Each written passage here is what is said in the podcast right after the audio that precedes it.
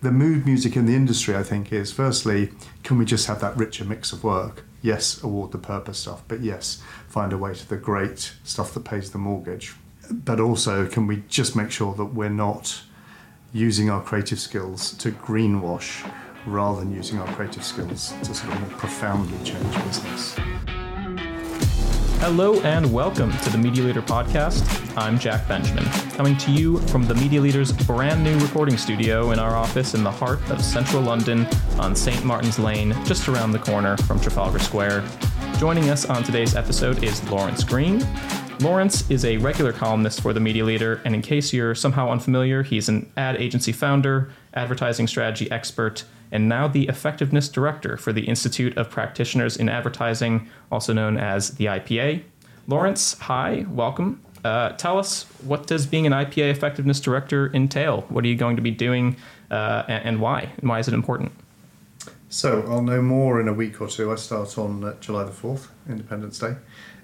What I know so far is that the task is part continuity, part change, as it should be. So I genuinely think the IPA is a world leader in certainly advertising effectiveness practice, but actually training and talent and a whole heap of other things. So it'd be weird to go in and smash it all up. There's loads of stuff to build on, and in effectiveness particularly, I think that's the change from just being a kind of awards hotbed to something that is helping create effectiveness cultures right across the industry. So I'm actually judging the effectiveness accreditation this week, which is basically making sure that effectiveness is front and centre in a business rather than something you inspect at the back end of a campaign. And that seems to make perfect sense as the sort of next evolution of effective practice. So I'm looking forward to it. Don't know exactly what it holds, but that's as it should be. Well, I'm sure you have your work cut out for you, and I'm sure it'll be a good time as well. Also joining us on the podcast today is Omar Oakes, editor of The Media Leader and my boss. Omar, in your latest weekly column, you asked, what's the point of Cannes Lions really? If you'd allow me to turn that question around and ask you, what is the point of Cannes? And if you need to ask, why are you bothering to go there next week while I have to stay in London? Punchy questions to throw at your boss, as you rightfully point out. No, I mean, you can't avoid Cannes. Can you? Can you avoid Cannes? It's, you know, it's the big global thing in the calendar in the advertising industry. I mean, we have Advertising Week New York, Advertising Week Europe in London, but what event is there really that brings all these people from the US into Europe? It's a massive thing still for networking. The creativity, we'll get into the creativity. I mean, the creativity still matters, at least notionally. The fact that we should be rewarding ad agencies, marketers, independent producers, production companies on producing best-in-class work globally, because different things mean good means different things in different markets. That still matters. I think the question is, what are people actually doing there? As I pointed out in my piece, you know, there's a world of difference in what goes on inside the Palais versus outside on the marinas, the boats, the hotels, the bars, the restaurants, etc. It seems to me like if you didn't go inside the Palais, you would think it's just a really big marketing, media and tech conference. And it's only once you go inside the Palais that anyone's actually talking about the work. Laurence, when was the last time were you in Cannes last year, or when was the last time you attended? I haven't been for a few years, and I'm not going this year. And you always make that decision, because I have been invited. You make that decision with a mix of regret and relief. The regret bit is because you are there in person and you get to see the world's greatest work, and I think it is a really important reminder of what's possible. And you do. It's genuinely thrilling to see the work being done in other markets. The relief is that you're not going to have that sort of punishing schedule of drinking too much rosé, listening to too many sort of privileged DJs playing to empty dance floors. Well, I want to dig into that a little bit more, because Omar, you mentioned that Cannes can look and feel a bit like a tech or a media conference, but it's sort of supposed to be celebrating creativity and marketing and advertising. Isn't that sort of a problem, that there's a bit of a conflict there? Why are there such silos that exist in Cannes, and does that speak at all to the silos that exist between creativity and media across the rest of the industry? Laurence, do you have any thoughts on that? I think Cannes, just by its nature, is a microcosm of what's happened to our industry, right? So, I'm a 33-year-old veteran in the game, and it was a simpler business. You know, when I started in 1988, creative agencies, media owners, a pretty benign and predictable media ecosystem. And of course, in the last 15 years at least, that's been totally upended by Meta and Alphabet. And advertising now means something very different. You know, it means search as well as social, as well as the time-honoured brand campaigns that's still running across AV and outdoor, which themselves have changed. So I think it's inevitable that those big players have landed. They have deeper pockets. They are global businesses almost by their nature in a way that many agencies still aren't. So I think it's an honest reflection of what's happened to the advertising industry, which is that the advertising industry is now more than just the business of creating short-form assets for brands. Mm. It's a beast, and I think Cannes accurately reflects that. And to Omar's point, get inside the Palais and you re-engage with the work again, rather than just attending the big sales conference for big tech. Mm. Omar, what's your sense from talking to people? What's the main value in them going to Cannes? And is there an appetite among the industry to better integrate creative and media both at Cannes and outside of it? Networking is the short answer. That might be obvious, but it is true. The theme of what I'm asking the people that I'm interviewing before, after, during Cannes is, why does Cannes still matter to you / your business? I'm setting up interviews with Sir Martin Sorrell, John Steinberg, the new CEO of Future, Belinda Barker, who runs the World Media Group, and it's pretty consistent. Networking is the number one, the number two, and the number three reason why they're there. So what about deal making? What about appreciating creativity? What about learning? Networking is still really important. And interesting point about the deal making. I mean, it might not be the place where the handshake happens, but it's probably the place where the meeting before the handshake happens. So it's still incredibly important. With regards to the silos of media and creativity, it's interesting, Laurence, you talk about 1988. You say when you started this industry, I think it was it I forget now, was it 87 or 88 that Martin Sorrell, WPP, bought J. Walter Thompson. I mean, that was a big moment for the industry because Sorrell didn't invent, but he definitely amped up the holding company model, and that has a lot to answer for in terms of it was frankly more profitable to split. Ancient history lesson, it all used to be in one building, advertising and media, but it actually became more profitable for Sorrell's and later Publicis Omnicom to actually split up, make more money from doing media services and creative services differently. And at the same time, Essential, the company that runs Cannes Lions, it suits them very well, doesn't it, to split up the awards into different categories, which different agencies with different specialisms might want to go in for. And frankly, trade media. we benefit from it as well. Something we'll get into maybe what Laurence said at this Thinkbox conference recently, but you mentioned that 28 out of the 32 Grand Prix last year were purpose-driven work. And it comes down to incentives, right? So right now, marketers, for whatever reason, we might get into it, are kind of commissioning lots of purpose-led work. So that's what's driving award entries. But it's also down to specialisms. Capitalism, by its nature, rewards specialisms. The more that we specialise, the more that this is going to happen, where you're going to have silos happen all over the place. And the bigger question is, in a world where it's harder to reach people because of fragmented media, because maybe people trust media, we might go into that later a bit less as well. It's harder to reach people. Do you not need to have a more generalist outlook, not so many specialisms? And that's the kind of tide that we're swimming against, it seems.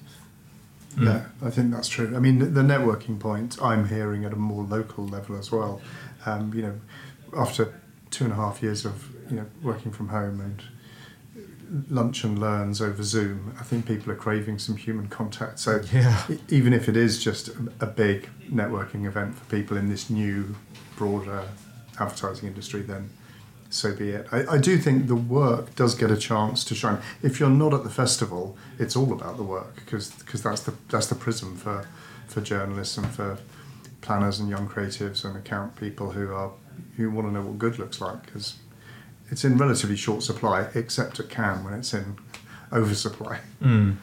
Do you remember any of the ads that won awards last year? I mean, you talk a little bit about purpose-driven advertising, a lot of sameness perhaps, and correct me if I'm wrong, but how memorable are the ads as well that get presented there? Is the creative that good? That's a moot point.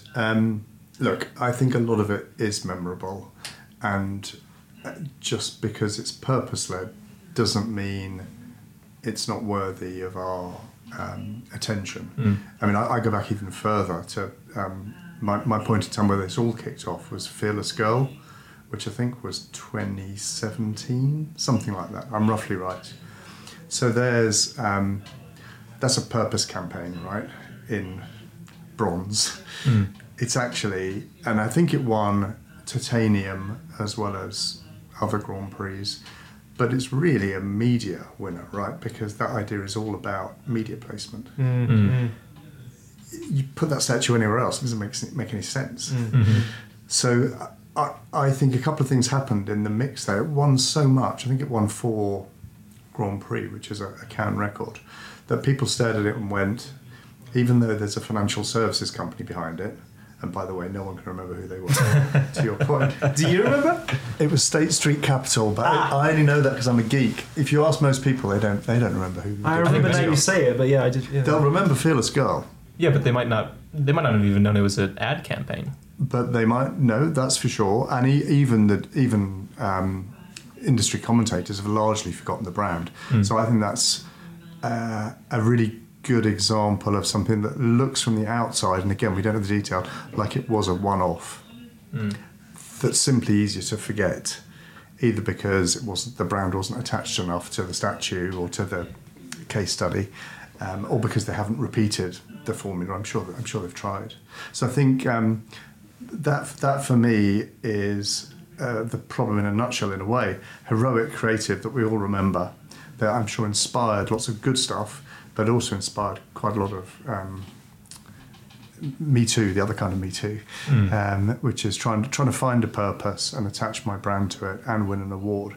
And there is no shame in awarding that work when it's great. So one of the big favourites for Cannes in 10 days' time is The Last Photo, out of London for the campaign against living miserably. It is a brilliant campaign, and no one's going to say no to that campaign winning at least a gold. Mm. I think the fear I hear from people is that the pendulum has simply swung too far away from kind of the mindless 30-second ads that do a lot of heavy lifting. Mm. So I loved seeing that Twix campers spot where the campers are contemplating their snack at the same time as the bears are contemplating their snack. And the mood music in the industry, I think, is firstly, can we just have that richer mix of work? Yes, award the purpose stuff, but yes, find a way to the great stuff that pays the mortgage. Mm. But also, can we just make sure that we're not using our creative skills to greenwash rather than using our creative skills to sort of more profoundly change business? So I think those are the things that are in the ether around Cannes this year. Yeah, it's interesting you bring up greenwashing. I was going to ask, I mean, last year the sustainability aspect was highlighted significantly at Cannes due to a number of protesters.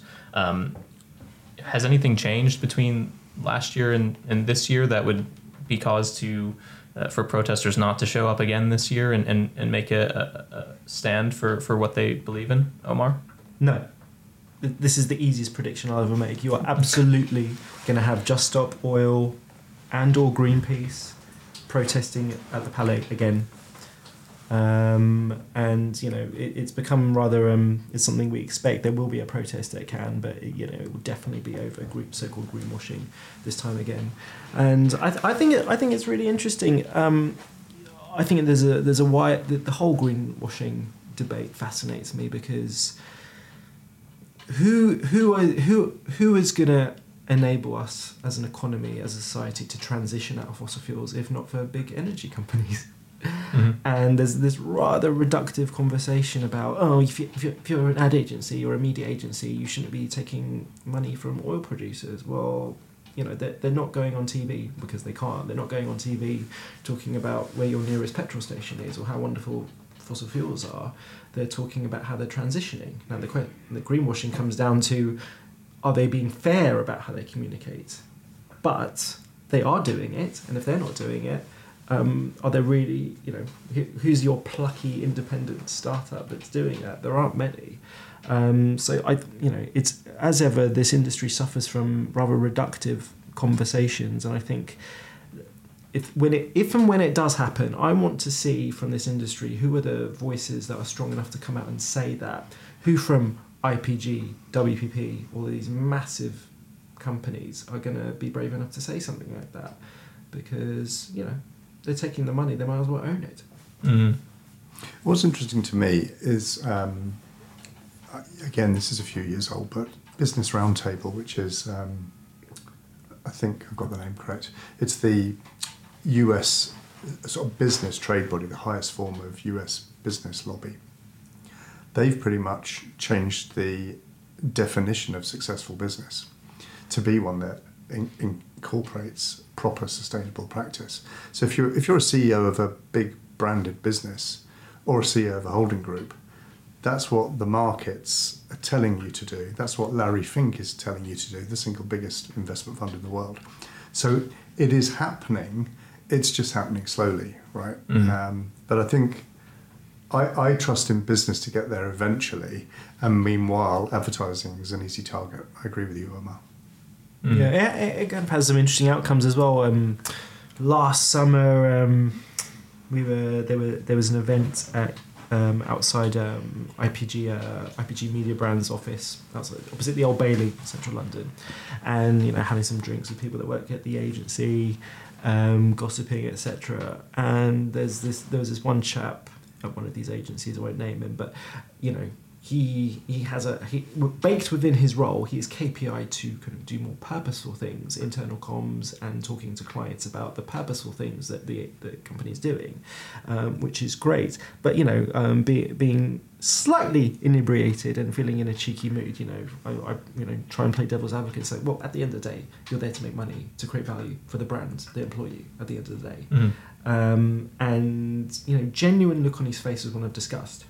Like, this person was a bit younger than I am, very much of the opinion that, no, I work in this industry because I want to make society a better place. Not because I'm just here to create advertising, God forbid. And I think that's really, really interesting. And I dare say, when you were, running Fallon, Laurence, you wouldn't have had many people that say that. And I had it actually the last time I was in Cannes in 2019, I met a lot of the young Lions winners. And it was exactly the same sort of thing, So what do you hope to do when you graduate and you work in advertising? Do you want to create finance for Nike? I'm a child of the 90s where all I remember finance by Nike and funny ads by Tango and all the rest of it. No, it's the same sort of chat. Like, no, society has a lot of problems, and I want to use the power of advertising to make society better. Mm. This is increasingly the generation that we have working in this industry. I mean, what do you think, Laurence? Is it? Well, I totally recognise that's the truth, and it's different to my generation.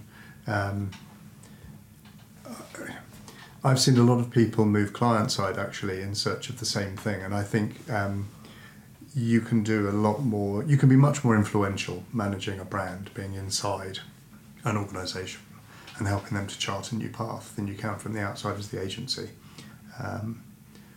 That's just an employment truth. I think ad agencies do amazing things and do amazing pro-social causes, whether that's recruiting nurses or fundraising for Macmillan. It doesn't, that's a separate podcast, Mm-hmm. Advertising does a lot of good. It is not by definition a bad thing. So it already does a lot of good for clients who pay it to advertise their good causes. I think the trouble is if you have a sort of surfeit of sort of pro-social instinct, you can end up attaching wonderful purposes to brands that don't really have it in their DNA and in their makeup, and actually aren't going to do any more about it than badge the sandwich, you know, in Pride Week. So I think we've got to find a way to bottle that spirit, which is going to save the planet, right? But attach it to meaningful, long-running, heavy lifting, rather than a one-off campaign. Obviously, the sort of challenge of a lifetime for many young people working in the industry, right? How to do that, and not one that we're going to be able to solve in our little podcast necessarily, but something that certainly think about as Cannes goes on. But Laurence, before I shift gears into another topic, I wanted to give you the final word on the sort of broader effectiveness discussion as it relates to Cannes. How can media and creative work together, be it at Cannes, be it outside of Cannes, to create more effective advertising? Wow, that's an enormous question, and probably one that in the end has a sort of a small answer too. I mean, I actually think Cannes is a great moment for creative and media agencies to stare at the very best work, because it invariably has a creative and a media component, or you can't work out whether it's a creative idea, a media idea, a social idea, or a PR idea. There's a couple of things in the mix. This year, there's a wonderful Lacoste campaign called Unexpected Encounters, which is people who realise they're wearing the same Lacoste shirt or Lacoste sliders. It's really beautifully shot, and there's some particularly good outdoor which has been built to the creative idea. So it's a smart media agency going, well, if it's unexpected encounters of people, we should be buying billboards at crossroads. It kind of sounds obvious when I say it, but if you look at the case study, and you'll see, okay, that's a media idea building off a creative idea in perfect sync. There's an idea from New Zealand which is shortlisted for Titanium, for a life insurance company, and they basically sponsored New Zealand's true crime drama. The victim, each time at the end of the show, comes back to life. Yeah. Just to wish that they had better life insurance. So it's actually the characters from the show that died is bringing you the commercial message. I mean, that if that's not breaking down the wall between creative and media, I don't know what is. So I think it's there in the great campaigns. And if I was running an agency team, I'd get my creative teams, media teams, and my brand management team in the room to go, we're going to spend a couple of hours going through this stuff and remind ourselves what good looks like, and have the conversation about, you know, what gave that campaign its strength. So the reason I say it's a big ask with a small answer is in the end, the single best thing you can do is just keep talking to each other. And I do worry, my experience is only of the creative agency side, but to Omar's point, I used to have the media guys, and they were guys, running alongside me, briefing the creatives, being in the first presentation, presenting and commending it back to the client. That was how we lived and breathed in those days. And media people were incredibly fluent with creative opportunities, as well as the media plan or the media buy. And I think that's a really difficult thing to keep going when holding group practice has encouraged sort of more siloed working. And I miss that. So I'd like to shift gears here briefly and ask about Reuters' latest digital news report. Came out the day of this recording on the 14th of June. I'm going to throw some numbers at the both of you and would sort of just like to gauge your reactions. First, just 33% of Brits and 32% of Americans say they trust news most of the time. 9% of the UK population say they paid for online news in the last year. 41% of Brits say they sometimes or often actively try to avoid the news, and 43% of Brits say they are very or extremely interested in news, down from 70% in 2015, just 8 years ago. Laurence, to my mind, these numbers look a bit dire for the state of news media, but tell me, and I know that you, I'm sure, didn't read the full 160-page report that came out this morning, but are there any silver linings perhaps in the state of news media specifically at the moment, especially from the perspective perhaps of advertisers? I hear a lot about how there's continued support that wants to be had, but you perhaps have a different idea. I think the only silver lining is that we've spotted it. And I think, democracy is in peril. I've got no monopoly on wisdom on that one. But we saw what happened in Capitol Hill. We see what's happened with our politics in the last few years. And I think healthy journalism has always been part of the democratic health of a nation. And it's been, I'm trying not to say free fall, but it's been in gradual decline for the last decade or so.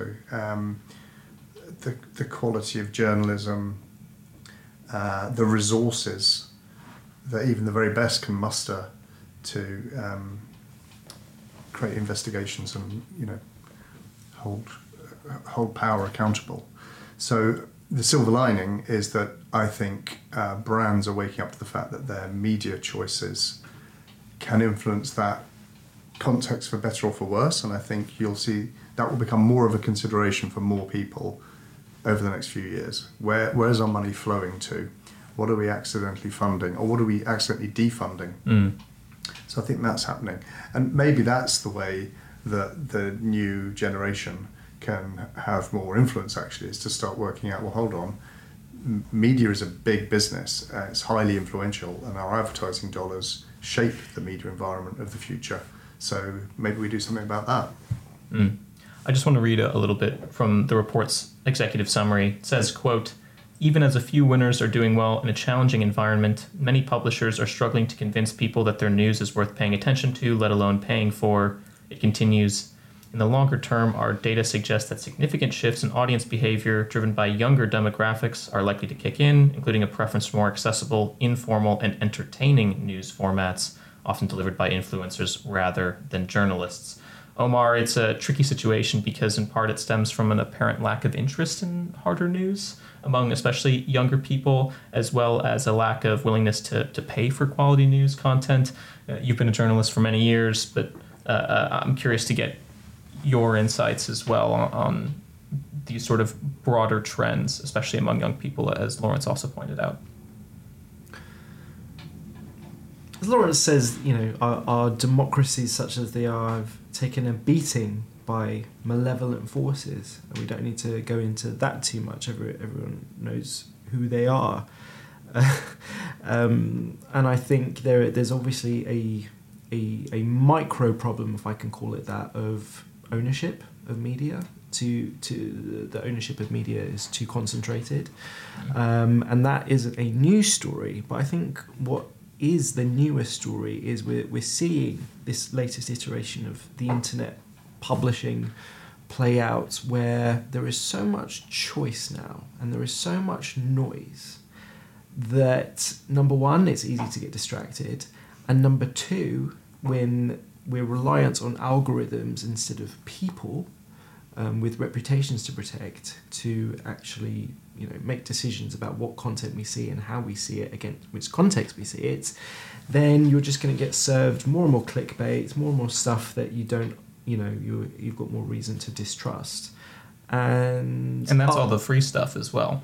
If you have the ability or want to pay for it, then perhaps you can avoid some of it, but most people apparently don't want to pay. Yeah, so I'm assuming, I don't know the ins and outs of this survey, but I assume this is a very big survey sample that they've commissioned, and it's allowing for a wide demography, wide breadth of people. But generally, it's very easy to ignore news nowadays. And then when you are aware of news, you kind of hear about the malevolent forces, and people talk about Brexit and how the country was sold a lie. And then you get into these elitist arguments. And you just said yourself, people can actually pay for quality news. You can have your New York Times subscription. You can have your Financial Times subscription. And it's fine. Hasn't it always been that way, where the elites have more access to quality, in air quotes, information? So I think this is a problem. This is a market failure that we need to correct. I mean, something that we still doesn't get talked about enough. And I worked as a local journalist for nearly 5 years.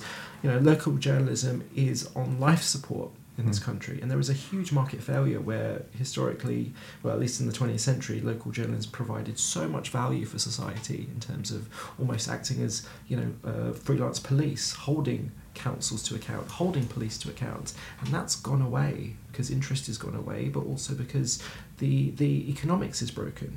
So, you know, there's been some movement on this by, you know, the BBC being made to pay, Facebook being shamed into pay, but ultimately the government at some point, if we want to save local journalism, where a lot of, you know, historically the trust has been higher, that needs to be funded by the state. Mm. I mean, it's a completely reasonable argument, you would say. I think we were talking about this separately earlier. We talk about these things all the time between the two of us.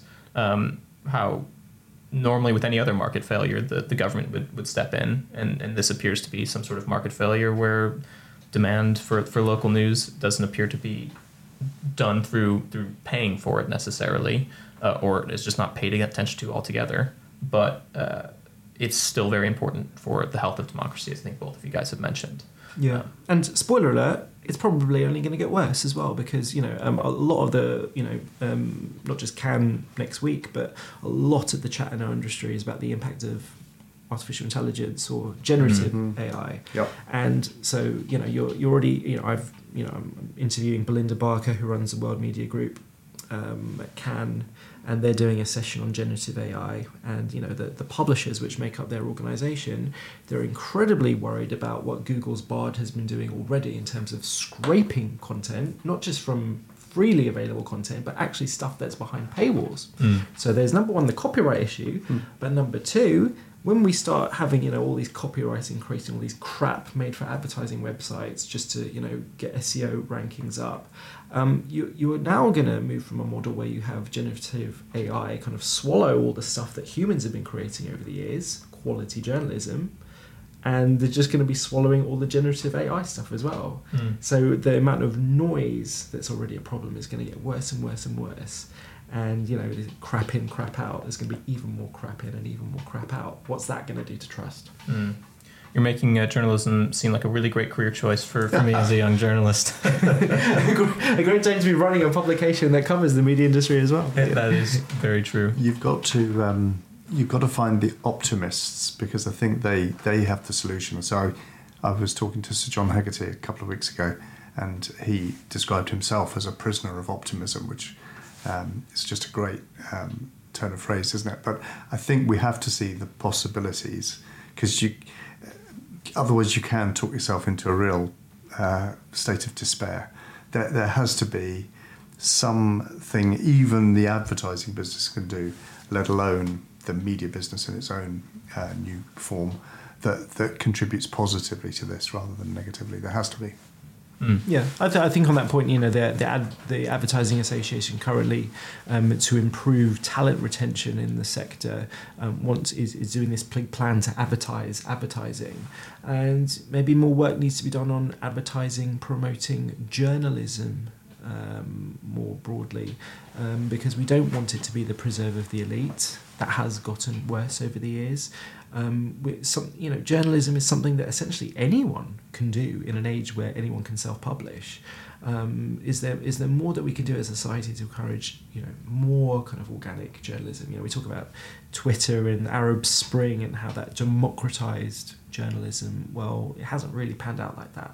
But is there more thinking, more creativity that we can do to enable that? That might help. Mm. And how do we harness that generational urge to make the world a better place and to leave their generation's, you know, footprint on the planet for it to be a better one than my generation leaves behind? There's got to be something in there. How do, you know?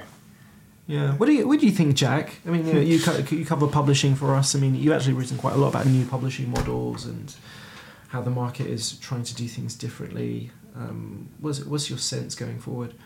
Yeah, well, it's really difficult to, I think, not be a pessimist. But I feel that way about a lot of things personally, as a cynic and also as a young person. I think a lot of young people feel this way. I completely agree, though. There does need to be perhaps some sort of promotional aspect of here's how you can be a journalist. Anyone can be a journalist. There's not, there's training, of course, and there's standards that everyone should aspire to and make sure that they follow. But as you say, I mean, even before I took this job, I started, blogging or writing on Substack, and that's just for my own little circle of friends that bothered to follow me, which is a very small circle. But I was still providing them, maybe my perspective on the day's events. And I think everyone who's somewhat informed, although I'm learning it's maybe fewer people than I would like to imagine, has those viewpoints, has something to say, and there's value in hearing that speech. And I think young people are discovering every day new ways to talk about things.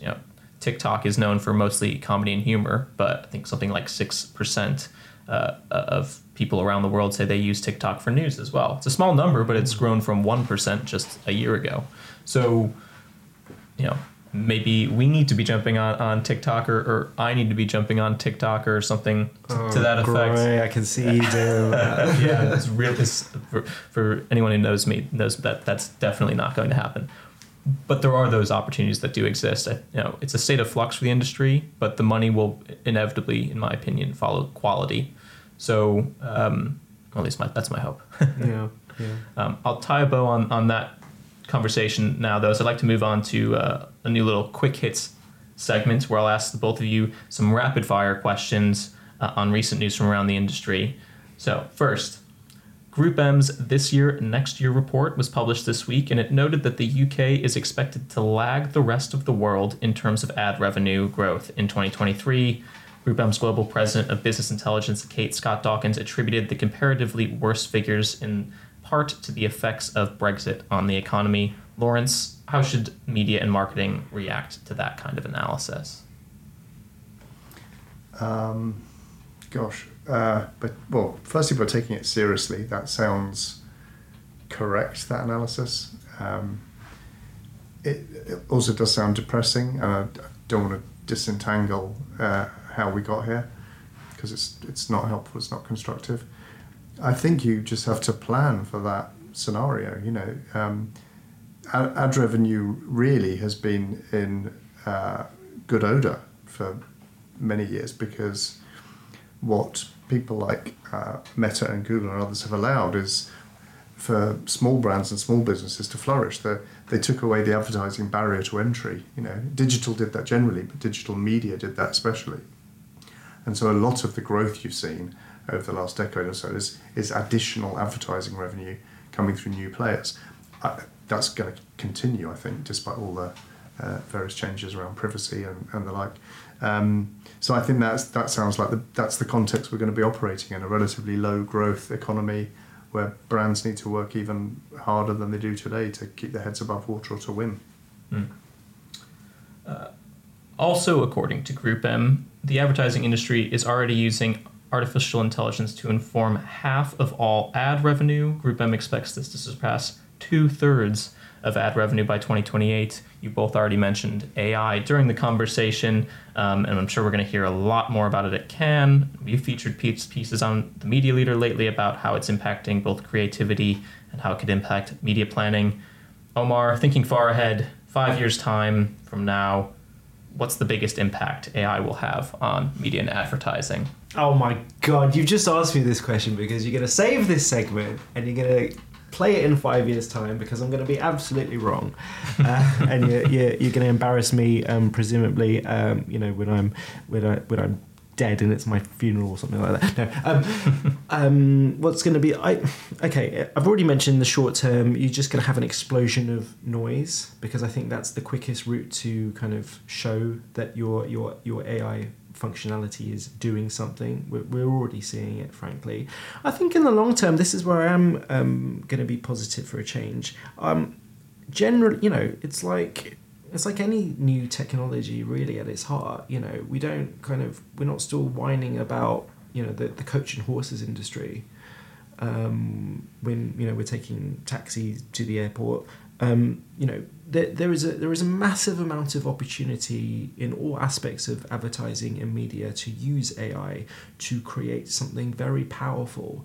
And like all technology is fundamentally supposed to do, to free humankind from boring, mundane, repetitive tasks and to actually actualize our lives into doing something more creative, more spontaneous, dare I say, more spiritual.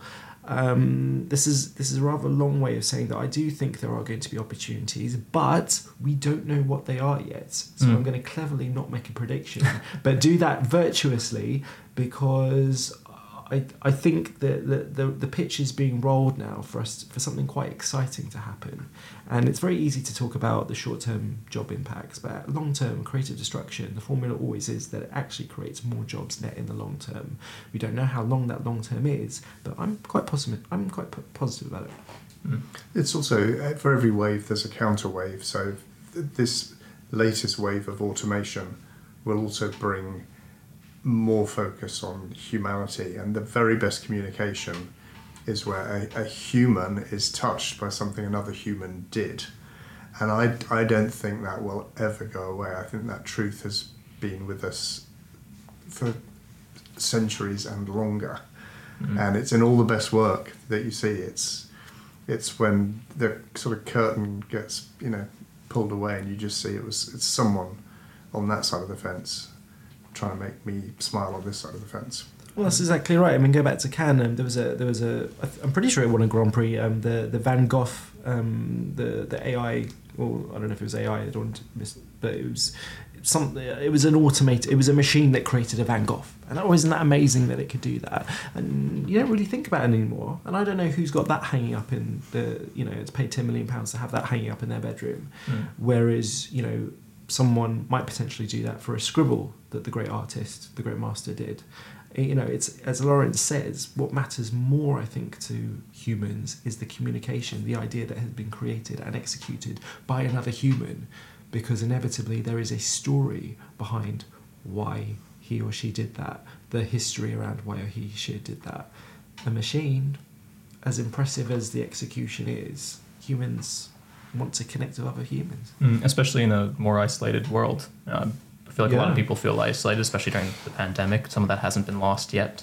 We haven't come back together necessarily in the same way. So I'm sympathetic to both of those arguments. Although I should point out, sorry, this isn't good for your quick hit, but it's the 10th anniversary of the movie Her, the Spike Jonze movie Her, which I highly commend to anyone who hasn't seen it, where Joaquin Phoenix falls in love with his AI operating system computer played by Scarlett Johansson, which is a wonderful film for many reasons. But yeah, recommend that. That could happen. Maybe. That could happen. Okay. Perhaps that is the embarrassing thing I'll call you out on in 5 years. Last question. In his column this week, Ray Snoddy reflected on the imminent sale of The Telegraph by speculating that its bidders could include anyone from the Daily Mail and General Trust to GB News owner Sir Paul Marshall to some, quote, trophy hunter, unquote, from the Middle East. Laurence, do you have any prediction that on what might occur with Telegraph Media Group?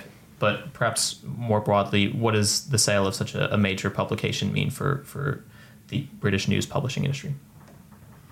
Well, the fear is that it's another historically robust broadsheet and actually very good digital offering that's been sort of sandpapered away now for several years in terms of its quality and its resources.